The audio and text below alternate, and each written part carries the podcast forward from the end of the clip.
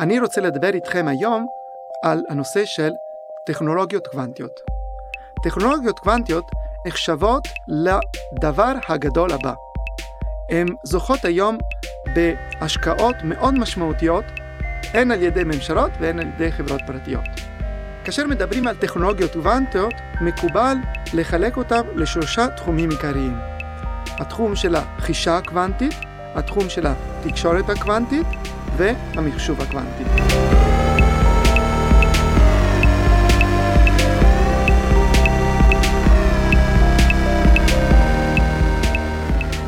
בואו נתחיל מהתחום הראשון, התחום של החישה הקוונטית. וכאן אני רוצה להתמקד בדוגמה אחת, הדוגמה של השעון הקוונטי, או כפי שמכונה השעון האטומי. כדי להבין איך עובד שעון אטומי, אנחנו צריכים להבין את העקרונות של פיזיקת הקוונטים. החוק הראשון שאני רוצה להזכיר היום נובע מהשם עצמו, קוונטום. קוונטום היא מילה בלטינית, והמשמעות שלה זה דבר בדיד. בדיד, הכוונה היא להפך של רציף. כדי להמחיש את זה, נחשוב על ההבדל בין נקודות, שהן בדידות, לבין קו שהוא רציף. העולם הרגיל שלנו הוא עולם שהוא רציף. לדוגמה, כאשר כדור הארץ מסתובב מסביב לשמש, הוא יכול לעשות זאת באיזה מהירות שהוא ירצה. ואכן יש פלנטות שזזות בכל מיני מהירויות. עולם הקוונטי הוא שונה. בעולם הקוונטי, החלקיקים הקטנים חייבים להסתובב רק במהירות סיבוב מסוימת. לדוגמה, כאשר אלקטרון מסתובב מסביב לאטום, הוא מסתובב במהירות זוויתית שהיא נקבעת על ידי גדלים יסודיים של הטבע. הוא לא יכול להסתובב באיזה מהירות שבא לו. הוא יכול להסתובב רק במכפלות שלמות של מספרים שלמים של הטבע. לדוגמה, האלקטרון יכול להסתובב רק במהירות v, אבל לא v ועוד אחוז. הוא כן יוכל להסתובב במהירות 2v או 3v או 4v, אבל לא v ועוד אחוז. לכן, בעצם, האלקטרון שמסתובב מסביב לאטום הוא השעון המדויק ביותר. אמנם הוא יכול לעשות שגיאות גדולות, אבל אנחנו נשים לב לזה. אם הוא יקפוץ ממהירות v ל-2v, אנחנו נשים לב. אבל כל עוד שהוא שומר על המהירות v, אנחנו רואים שהוא בערך v, אז זה חייב להיות בדיוק v. לכן האלקטרון שמסתובב מסביב לאטום הוא השעון הטוב ביותר. לכן אנחנו מגדירים היום את השנייה לפי מספר סיבובים נתון של האלקטרון מסביב לגרעין של האטום. שעון זה נקרא שעון אטומי.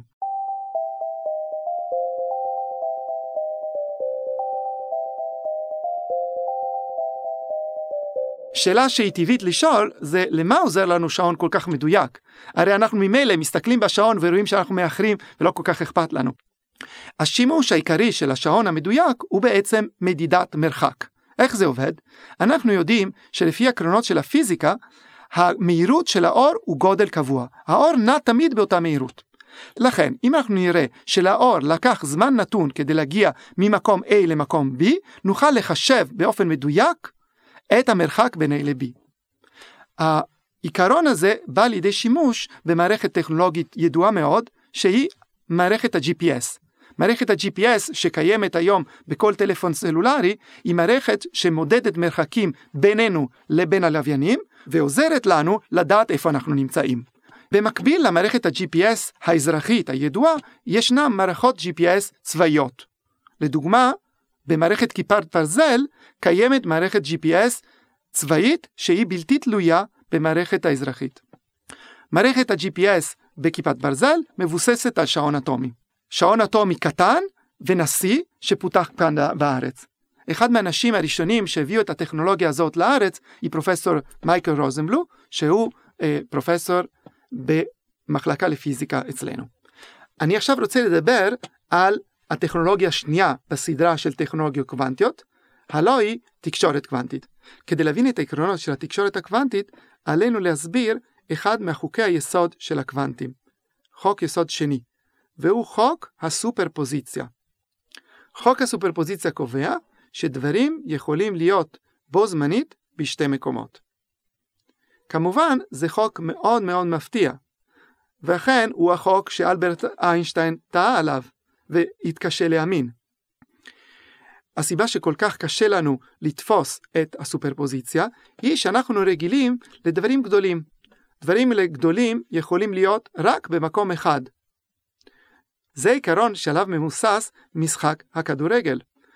או שהכדור בתוך השער, או שהוא מחוץ לשער, אבל הוא לא יכול להיות גם וגם. ואכן, דברים גדולים לא עונים לקוונטים, ולא יכולים להיות בסופרפוזיציה. עוד דוגמה זה החתול של שרדינגר. שרדינגר, גם כן פיזיקאי מפורסם שעסק בקוונטים, תהה האם ייתכן שכמו שחלקיק קוונטי יכול להיות בשתי מקומות בו זמנית, כך חתול יוכל להיות גם חי וגם מת. אנחנו היום יודעים שזה בלתי אפשרי, כי דברים גדולים לא עונים לחוקים של הקוונטים. דברים קטנים, חלקיקים קוונטיים, כגון חלקיקים של אור, פוטונים, או חלקיקים של חומר, אלקטרונים, יכולים להיות בו זמנית בשתי מקומות. זה קורה כל עוד שאף אחד לא מסתכל עליהם. למעשה, ברגע שמסתכלים עליהם, הם בוחרים באופן אקראי היכן להיות, או כאן או כאן. כדי להמחיש את הדוגמה של כיצד אלקטרון יכול להיות בשתי מקומות בו זמנית, הפיזיקאים נוהגים להקביל אלקטרון, שהוא חלקיק, לגל. מדברים על דואליות חלקיק-גל, על זה שחלקיק יכול להיות גם גל. איך זה עוזר? אנחנו יודעים מהניסיון שלנו בים, שגל איננו נמצא במקום ספציפי, הוא רחב, הוא תופס מרחב, הוא נמצא בו זמנית בהרבה מקומות. זה הדוגמה שפיזיקאים משתמשים בה כדי להמחיש כיצד אלקטרון יכול להיות בו זמנית בהרבה מקומות, כמו גל שהוא פרוס במרחב.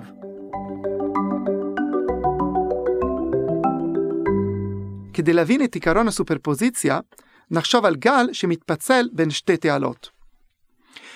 הגל שמגיע הוא עולה ויורד, כך שבכל תעלה ותעלה ישנו גל שעולה ויורד. כעת נחשוב על מקרה שבו אנחנו מחברים בחזרה את התעלות. המצב שנקבל תלוי באופן שבו נחבר את התעלות.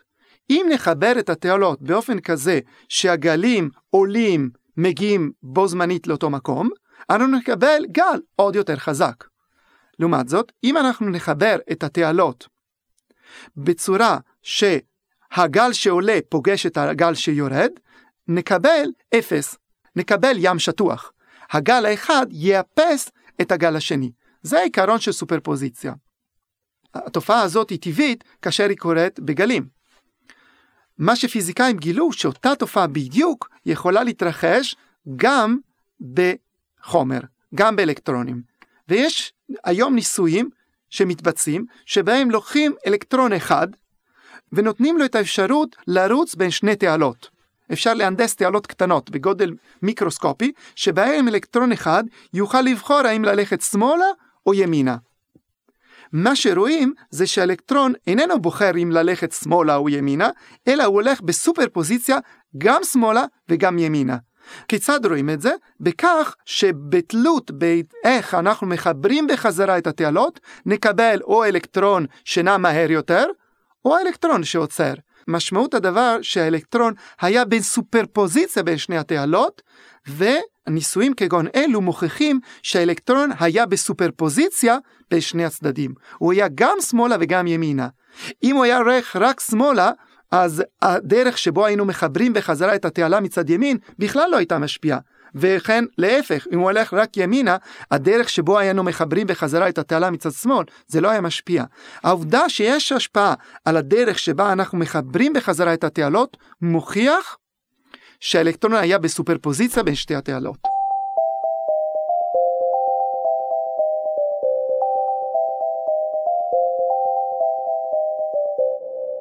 עוד עיקרון חשוב במכניקת הקוונטים היא עיקרון המדידה. עיקרון המדידה קובע שברגע שאנחנו מודדים את האלקטרון, שאנחנו מסתכלים עליו, הוא איננו יכול להיות בסופרפוזיציה עוד. הוא חייב לבחור האם ללכת ימינה או שמאלה. עקרונות הסופרפוזיציה והמדידה יכולים לעזור לנו להבין כיצד פועלת תקשורת קוונטית. מטרת תקשורת קוונטית היא לייצר סיסמה משותפת בין שני אנשים מרוחקים אחד מהשני. תקשורת קוונטית פועלת על חלקיקים בדידים, כגון אלקטרון, חלקיק של חומר, או פוטון, חלקיק של אור. במערכת תקשורת קוונטית, חלקיק אחד מפוצל בין שני אנשים. והוא יוצר סיסמה משותפת בין שניהם. לפי הגדרה, תקשורת קוונטית היא בטוחה. למה? משום שאם אדם זר ינסה להסתכל על החלקיק הזה, ינסה להאזין לסיסמה, ברגע שהוא יעשה זאת, הוא יהרוס את הסופרפוזיציה, ולכן התקשורת כבר לא יעבוד. התפקיד של התקשורת הקוונטית היא לייצר סיסמאות משותפות בין שני אנשים, כאשר ידוע ומובטח שאף אחד לא האזין לסיסמאות האלו.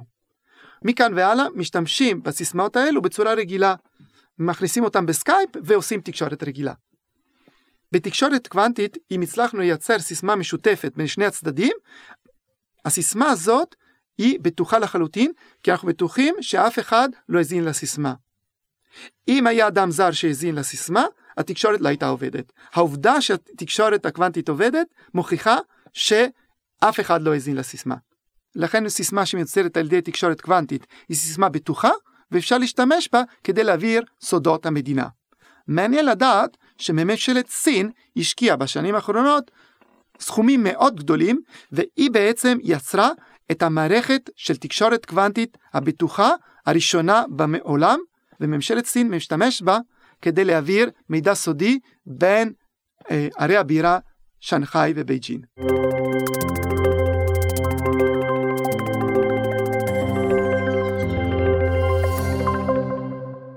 בעזרת העקרונות שלמדנו עד עכשיו, נוכל להבין כיצד פועל התחום השלישי, התחום של מחשוב קוונטי. מחשב קוונטי דומה למחשב רגיל, בכך שהוא מורכב מיחידות, הנקראות ביט. היחידות הקוונטיות נקראות קוונטום ביט, קיוביט. ההבדל בין ביט רגיל לקיוביט הוא שביט רגיל יכול להיות רק 0 או 1. קוונטום ביט לעומת זאת, יכול להיות כל סופרפוזיציה של 0 או 1. הוא יכול להיות שילוב של 0 ו-1, סופרפוזיציה של 0 ו-1. היום ישנם חברות מסחריות רבות שמנסות לבנות מחשב קוונטי. חברות שמוכרות לכולנו, כמו IBM, אינטל, גוגל, השקיעו עשרות מיליוני דולרים כדי לייצר מחשב קוונטי.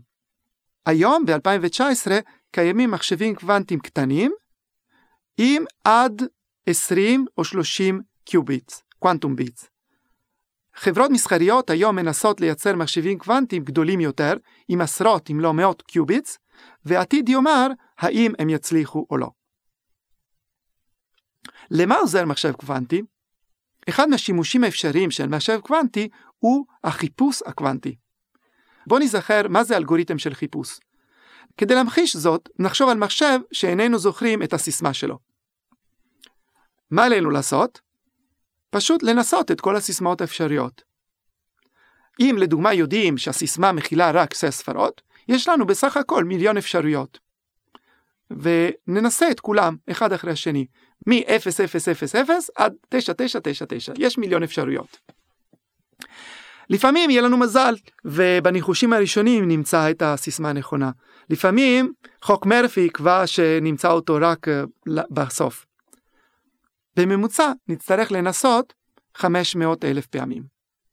במחשב קוונטי אנחנו לא מכניסים את הסיסמאות אחת אחרי השנייה, אלא את כל הסיסמאות ביחד.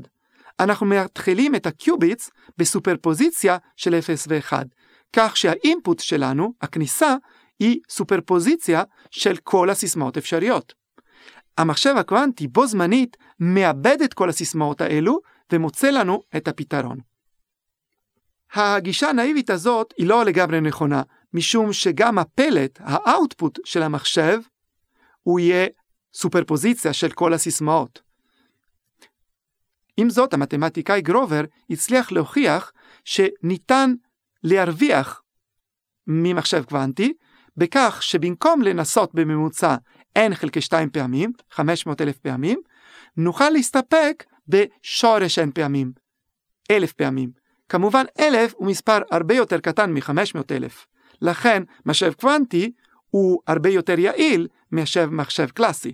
וככל שהמספרים נהיים יותר ויותר גדולים, שורש n יהיה מספר הרבה יותר קטן מ-n חלקי 2. כדי שמחשב קוונטי יהיה יעיל הרבה יותר ממחשב קלאסי, אנחנו נדרשים למחשב קוונטי עם הרבה מאוד קיוביטס. כרגע זה לא המצב, אנחנו היום עם 20 qubits, והשורש של 20 הוא לא כל כך יותר גדול מ-20 חלקי 2. בעתיד, כאשר יהיה לנו עשרות או מאות qubits, אז אולי נוכל לקבל מחשב קוונטי יעיל יותר מאשר מחשב קלאסי. עוד שימוש אפשרי של מחשב קוונטי הוא בפקטוריזציה של מספרים גדולים. מה זה פקטוריזציה? פקטוריזציה זה לדוגמה לחלק את 15 ל-3 כפול 5. זה קל עבור מספרים קטנים, אבל אם אני אתן לכם מספר מאוד מאוד מאוד גדול, למצוא מהם המספרים הראשוניים שמייצרים אותו, זה מאוד קשה. מחשב קוונטי יוכל לעשות פקטוריזציה של מספרים גדולים ביעילות יותר גדולה ממחשב קלאסי. למה זה עוזר לנו לעשות פקטוריזציה של מספרים גדולים? מסתבר שאחד מהאלגוריתמי הצפנה הנפוצים ביותר, למעשה אלגוריתמי הצפנה שמשתמשים בו כדי להעביר את כל המידע באינטרנט, כולל את מספר כרטיסי אשראי שלכם, הוא אלגוריתם הנקרא RSA, על שם הראשי תיבות של הממציאים שלהם. אלגוריתם RSA מבוסס על כך שמאוד מאוד קשה לעשות פקטוריזציה של מספרים גדולים. אם מישהו יוכל לעשות פקטוריזציה של מספרים גדולים, בקלות יוכל לשבור את הצפנת ה-RSA. ממשלת ארצות הברית היום עושה זאת בדרך הקשה. במעבדות של FBI ישנם מחשבים גדולים מאוד שכל התפקיד שלהם זה למצוא פקטוריזציה של מספרים גדולים, כדי לקרוא את התוכן של האימיילים של אנשים הפרטיים. זאת הסיבה שממשלת ארצות הברית מגבילה את השימוש ב-RSA. באלגוריתם RSA ישנו קוד הצפנה. ככל שקוד הצפנה יהיה גדול יותר, יהיה יותר קשה לתבור, לשבור את ההצפנה. זאת אומרת, נוכל, נצטרך לעשות פקטוריזציה של מספרים יותר ויותר גדולים. המחשבים שבמעבדות של, של ה-FBI יודעים לעשות פקטוריזציה של מספרים גדולים, אבל לא גדולים מדי, ולכן הם מגבילים את השימוש בקוד עם הצפנה של RSA עד ל-32 ספרות, ולא יותר מזה. למה? כי הם לא יודעים לשבור הצפנות גדולות מזה. אם לאדם פרטי או לממשלה יהיה מחשב קוונטי שיוכל לעשות פקטוריזציה יעילה של מספרים גדולים, הוא יוכל לקרוא את התוכן של כל האימיילים ואת כל המספרי כרטיס אשראי שנשלחו בשנים האחרונות. כפי שאמרתי מקודם, כדי להגיע למטרה זאת נדרש מחשב קוונטי עם הרבה מאוד קיוביטים. המומחים בתחום מדברים על כמיליון קיוביטים. תשוו את המספר הזה עם המספר הקיים, 20 קיוביטים. לכן, מישוב קוונטי היא טכנולוגיה עתידנית.